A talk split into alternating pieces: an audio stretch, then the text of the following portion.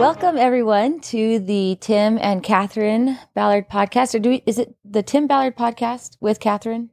It's is, the Tim and Katherine podcast. I don't know, because the, the, the opening thing just says... Yeah, but we're we're working on it. Okay, that. All right. Um, welcome to the podcast. This time, we're going to kind of follow up on something we talked about previously. We've talked about Haiti a few times. And this time, and we alluded to... We, ref, we referenced the fact that the search for Guardi is ongoing. And so I kind of wanted to get a little bit more into that and have you give us an example of of the work that you've done or continue to do in Haiti. And and um, is there an operation that sticks out that you want to talk about? Yeah, you know, it's interesting because we, we're always criticized, like, why would you work in Haiti? It's corrupt, and it is, as the story we'll, we'll tell today illustrates. But it, I, I'd never understand it. It's like, but if we can rescue people, why wouldn't we? You know, not not notwithstanding. Well, and you have a you have studied the history of Haiti. You you have a love for Haiti of what it could be, the the right. spirit that that's there. Right. Yeah. It was. It's the original European colony that really launched the United States. It's where Columbus. We should do a whole podcast on Columbus, maybe, because some people are like, Columbus is evil. Well, there's there's complexities to that story. But that's that was the base from which everything else grew in, in, into f- finding the North American continent, the country we live in.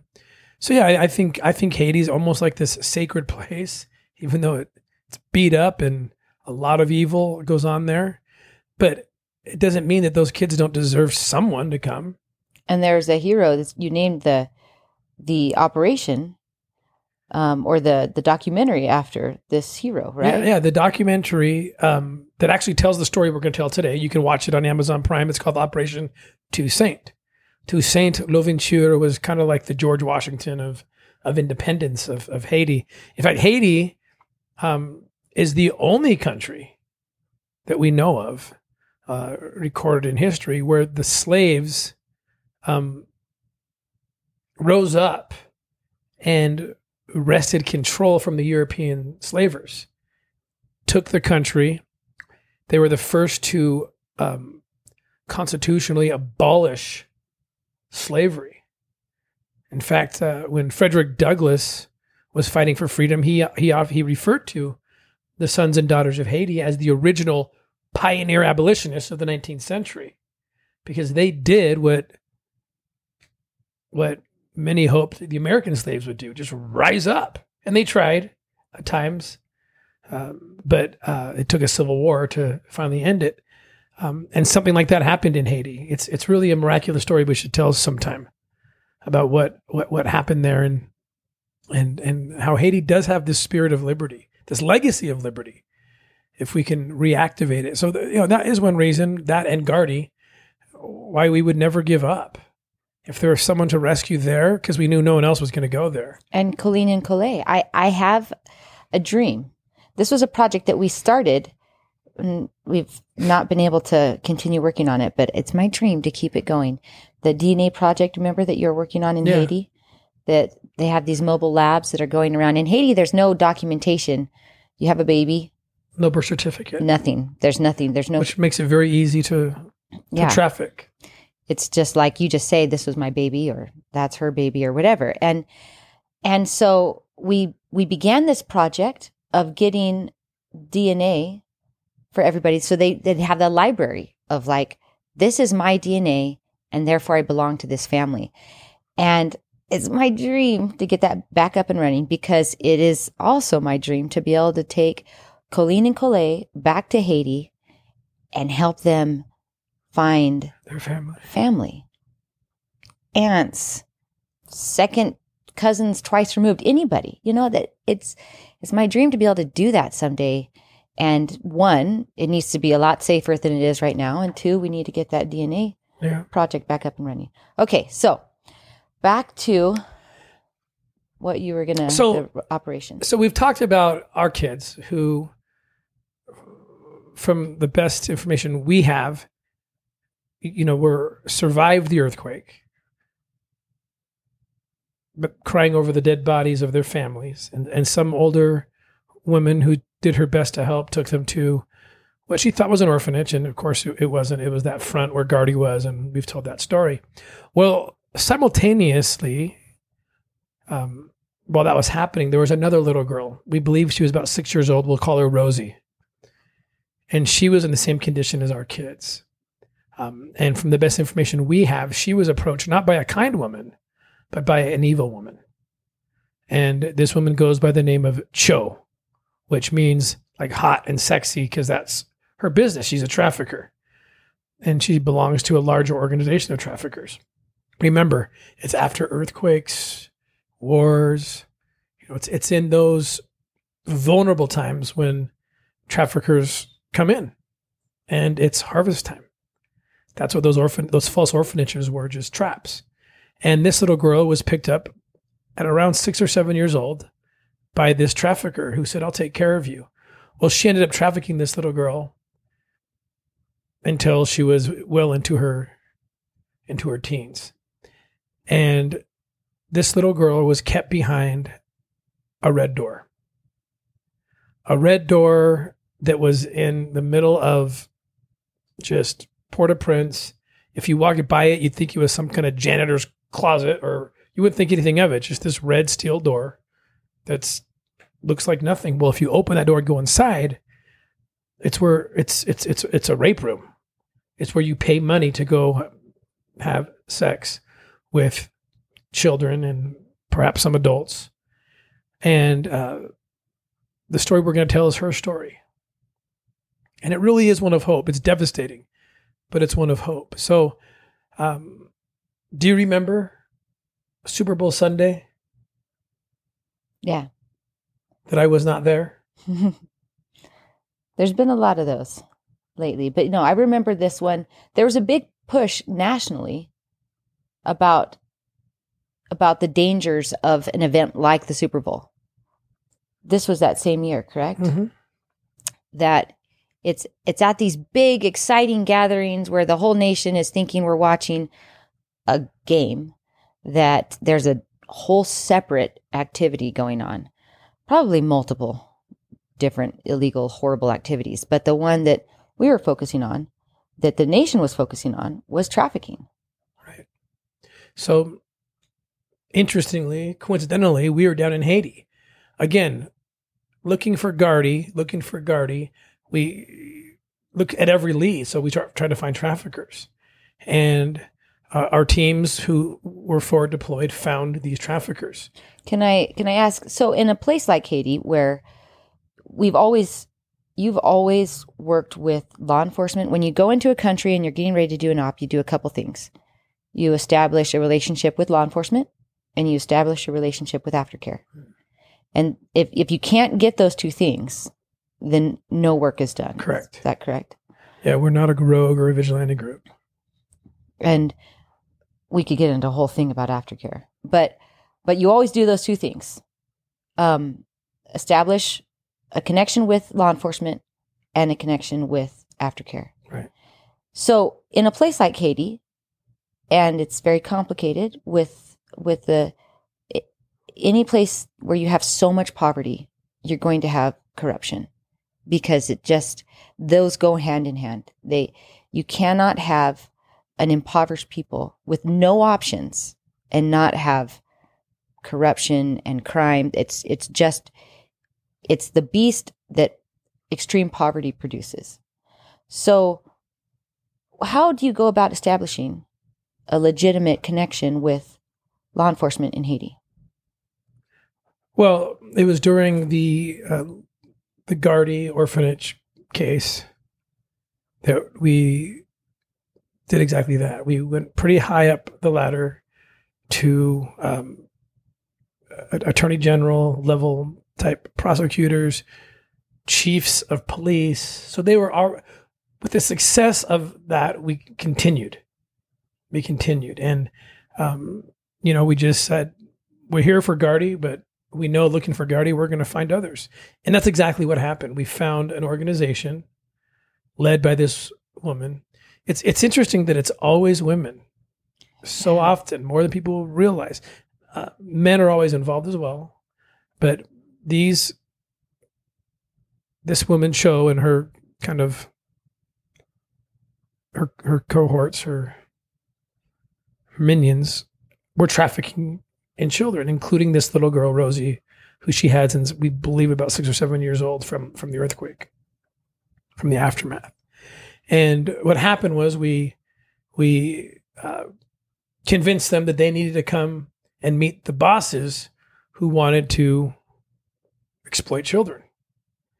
Uh, we had a really nice guy who who donated a yacht so we could play the role. We we docked that yacht outside of a resort in Haiti, an old beat up resort. You know, Haiti used to actually be a, they used to call it the Pearl of the Caribbean. It used to be a place where you would go, like Jamaica or... Not that long ago. Right. Like my grandparents like, yeah. talk about going to Haiti, and and it was, it's just through corruption, it's been just devastated.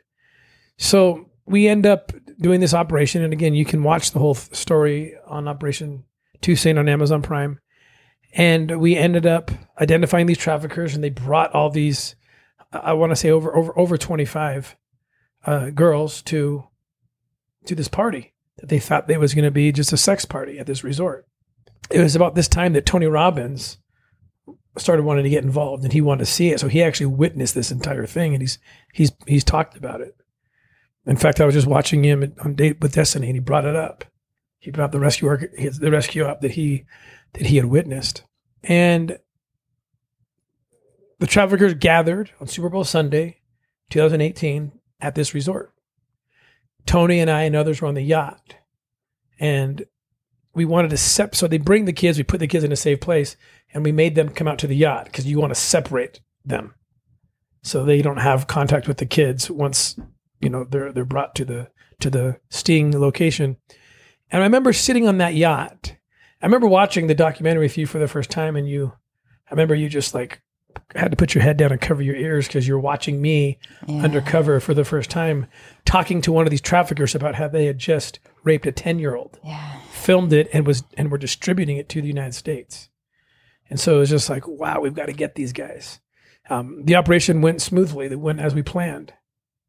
And um, all the traffickers were arrested, and the kids were, they were supposed to go to the aftercare home who we had worked with and designated, and they were ready. Well, this particular group was more connected than we thought.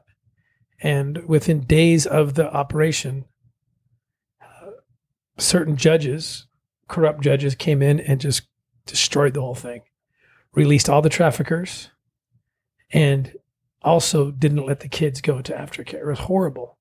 You know, you make these plans, and it's like, what just happened? And it's embarrassing because I, I, I take I take responsibility, at least in part, for trusting, for trusting that, you know, we could pull this off. But uh, a lot of the girls were released right back into the hands of the traffickers, who corrupt judges let out through through payoffs. So at this point, I'm just like, oh my gosh, what an it's epic fail. I remember, do you remember I told you I got a phone call days after the operation? I was in Washington, D C. The call came in at like two in the morning. Do you remember this? No. And it was a his, thick Haitian voice saying we... Oh, yeah. I do remember that. You had to just give me a little more details. Yes. Yeah. yeah. And do you remember what they said to me? They, it was a threat. They said, we know it was you. They, it was a death threat. Yeah. We know it was you. We're coming for you. And I was like, oh my gosh, what do I do? Because what, what I remember before the operation went down. Someone else got a call also, right? There were a couple people. Yeah, there were a couple people, and Guesno was one of them. Because Guesno always followed us on these operations because we always hoped we'd find Guardi. And and he's been, he was always and has been and still is very instrumental with keeping the the connections and the the um getting us with the right law enforcement, the right people that are going to help us. He's very much involved. Right, but he gets betrayed too. So I remember hanging up that phone in that D C hotel room thinking, oh my gosh, first of all, how'd they get my phone number? I pick up the phone, I call Guesno, I said, Guesno, I told you this was going to happen, because ref- before the operation went down, I called him, I said, I don't know if I want to do this. Like, I, I, I don't know why, I just, I don't, we really have to trust this law enforcement, can we trust them? And I remember him saying, Tim, It's the best we got. And if you give up on this, you're, you've given up on my son. Mm-hmm. And I was like, ah, oh, boy, I made that promise. Mm-hmm. And so I went, we went through with it. And when I called him, he says, I know why you're calling. I got a phone call too. All the traffickers are gone and the kids have been released. We don't know where they are. And it's just like, wow, you know, and this is the risk. I mean, this is why people say don't work in Haiti because things like this happen. But then at the same time, you get rescue operations that do happen, like our own kids. So, so Guesno says, but don't worry, I have a contingency plan. Like, huh, what's your contingency we plan? We got to have Guesno on here sometime. He is the, with all that he's gone through, he he only smiles. He's the eternal optimist. He is. I don't know how he does it. Yeah. We'll have him on. We'll have him on. And I said, what's, what's your plan? He says, the Rotary Club of Port-au-Prince. I said, wow, that's that doesn't inspire a lot of confidence. What's the Rotary Club going to do? He's like, well, I showed them the footage. Because what happened was the judge had flipped the narrative and said that the Americans were the bad guys. The Americans got away. The Haitians, who were the traffickers, were the good guys. And that's how they justified it. He says, but guess what? We filmed this from seven different angles. We have everyone on tape. We have the guy laughing, and you see it in the documentary about raping a ten-year-old. And and the, the ten-year-old was was there. He said, you're going to get her. You're, she's yours for the, for the weekend. So I said, well, great. But ha- what do we do with that? He said, well, the Rotary Club's going to host you at a hotel, and you're going to come down, and you're going to show the evidence. He says, now I can promise you safe passage to the venue, but once you reveal this, I'll be honest with you, we don't know how far this goes up, so you may not make it back out. And then he calls me a few days later and says, the Rotary Club's not going to host it because the media won't show up unless you bring a famous Haitian with you. Do you remember this? I do. And I said, guess no, I don't know. And at this point, Haitian. You're afraid to fly into Haiti because the judge has convinced everyone that, that you guys are the bad guys. Right. And so even just, just flying into Haiti and then your passport and my name like, could be on a be yeah, flag. Then I you're could be worried gone. You're going to be arrested at the airport. Like it was... There was a lot writing on this. So I said, Guesno, can you give me a list of some famous Haitians and I'll try. Like in the top three of the names. It says, well, there's this congresswoman who's of Haitian descent, U S congresswoman, named Mia Love. And I just just got this huge smile on my face and I said, Guesno, she's my congresswoman. And she's the only one who I would consider friend. In fact, I have her number. So I called her up and I said, I said, Mia, I'm going to ask you to do something. As a friend, I would advise you to say no to this invitation. As a child rescue operator, I'm still going to ask you to say yes. She's like, well, what do you want me to do? I explained the story. I said, I need you to come to a press conference that may end our lives. But it's going to reveal the truth about the corruption in Haiti and hopefully get these traffickers back in jail. She didn't bat an eye, which to her credit, I, she's like, let's go. Just tell me when.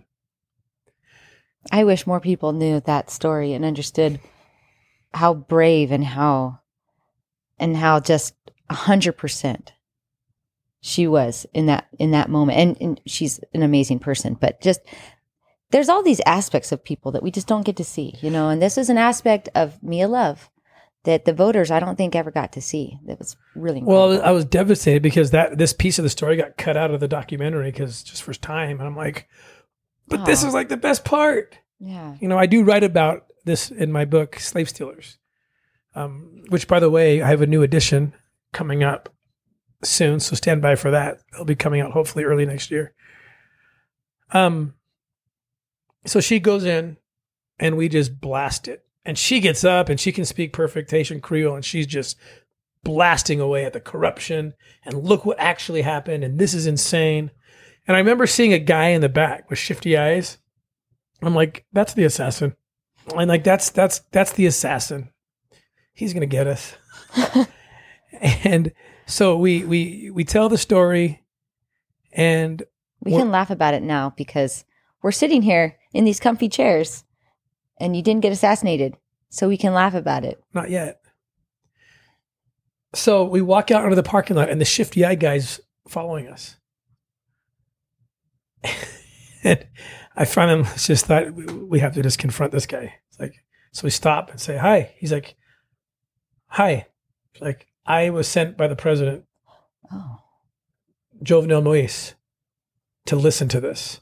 And he wants to see you tomorrow at the National Palace. Which I was both fearful and excited because is this a trap?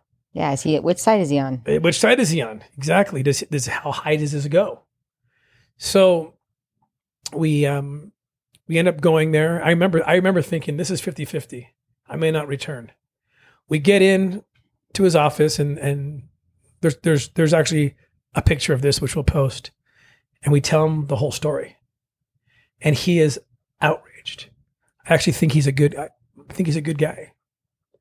Um, because he's a good guy, on uh, July seventh of twenty twenty-one, a few years after this, uh, his house was raided by Colombian mercenaries and he was murdered. Yeah. It was a sad day, and Haiti has not recovered. Haiti's not recovered since then. I think this was a man of the people. This was a man. No one's perfect. And and he got blamed because you, you, they run out of oil and everyone is revolting. And there, there's so it's many problems. There's so many problems. And so I know that there are a lot of reasons for people not to be happy with him, but Haiti has not recovered. But we sat there in that meeting. And Mia let out with her, because he, Jovenel Moise doesn't speak English, and she's just pounding away again. I'm just like, wow. Just, I mean, Mia Love's the hero of the story. And he just sits there listening, and he's just like, and she might have even said something like, do you think the U S government's going to keep helping you when, when we are down here? These guys are risking their lives on their, at their own cost, and this is how they get treated? They become the bad guys? He And he turns to the attorney general who's sitting in the room, and he says, reissue the warrants. Let's go get these guys. And he did it. And, you know, the ace in the hole, the one we really wanted was Cho. Because she, she seemed to be the leader. She was the oldest one. She she kind of was leading the rest. And so we, we went down, I don't know how long, as soon as we could get things ready. I think it was, I believe it was December of two thousand eighteen. And we were tracking her for a while, and we we located her on the street. Now, we didn't know where her her den of nightmares was. Where was the brothel? Where were these kids being abused? We we didn't know. But we figured it must have been close to where she, because she kept popping up on this one street corner. She's like a rat. She'd come up and hide, come up there and, and disappear. So we got the team together. We were ready to go and located her. We drove to the spot and took her down. They executed the warrant. They arrested her. Uh, but something happened that was very interesting on the way to the arrest. And, and we don't have arrest power. We're just kind of consultants. We're wearing, you know, vests and and just kind of coaching. You know, for example, when we got to Cho, there was other guys and the Haitians were missing. And it's like, look, in, look over here. And they had a whole stash of like candy and condoms. Which was, the candy is for the kids, clearly, and the condoms are for the clients. Like things like that, and like making sure they're preserving the evidence correctly and so forth like that. But on the way up to to, to grab her, um, one of our um, evidence technicians who's filming all this, he jumps to the back of the van where, where I am, and there's it's it's a van that has like a hatch opening in the back. So there's these three Haitian SWAT guys with their SWAT gear, their helmets. And he just, he takes his little GoPro camera and he puts it on the helmet, facing out from the helmet of this cop who's just letting him do it, and then takes duct tape and just starts wrapping it, making it look like some kind of minor cap. And I'm watching like, like, you know, Justice, what are you, what are you doing? He's like, we're T minus like three minutes. He's like, I don't know, but I think that guy needs a camera on his head. I was like, okay. All right. So we end up getting there, executing the warrant. Most of us get out of the van and go and go right at the sliding door and go get them. and we're kind of trying to process evidence. And they they they arrested several people on the scene who were either involved or clients. And um, and then as things were kind of calming, I look across the street and I see the Red Door. And the Red Door opens up, and out come these three young girls. They look to be between fifteen and seventeen-ish.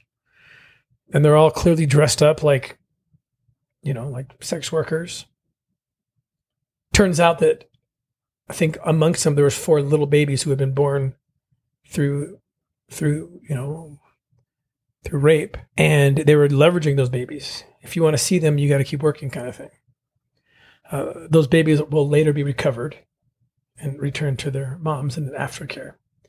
But as they came out, three of them, then this this Haitian cop comes out. What had happened is when the van stopped, we all went one way where Cho was, but this guy went the other. He got out and peeled out the other way. I didn't see that happen, but learned later that's what he did. Because when he got out, he looked over and he saw a young girl run into the Red Door and close it. And he thought that was suspicious, so he pursued, opened the Red Door, walks in, and witnesses this den of hell. It's just a. It's look like it looks like a dungeon, and we can we can get footage hopefully and show it, um, of what of what this place looked like, and people being being being raped. And he came out, kind of, the, the three girls got out. We we got them into safety. And then he comes out, the cop, and he's like, I lost him. I lost him. It's like, who'd you lose? It's like the all the all the bad guys, all the, the, the Johns or the predators, or the, they all ran. And I, I couldn't keep, I, I focused on the girls. I couldn't focus on them, and they're gone. And and they're like, oh, man, what are we doing? And then the closer I got, and the kind of the dust was settling, it was dark. As he got closer to where, like, the headlights, where the where our cars were, my heart skipped a beat, and I looked, and it was the cop who had the camera. So we grabbed the footage, took it back to to, to our kind of headquarters, uploaded it, and I saw something I'd never seen before. He literally captured on film the actual sexual abuse happening. I mean, I've done dozens of raids, and never has that happened. That's pretty solid evidence about what she had been up to, and it was a total miracle. Um, the next day, we're now into two thousand nineteen. I think this was this was in January two thousand nineteen.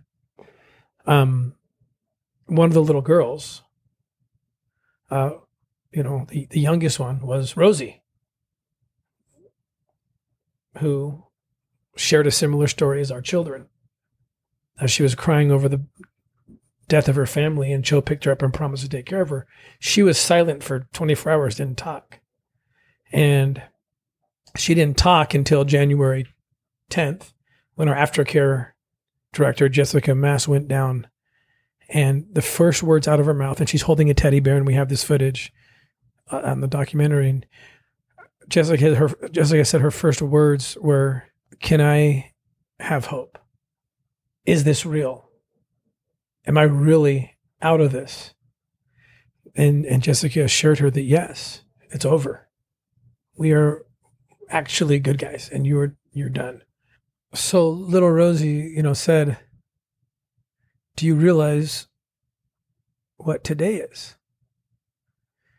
And I actually I think it was January eleventh, two thousand nineteen.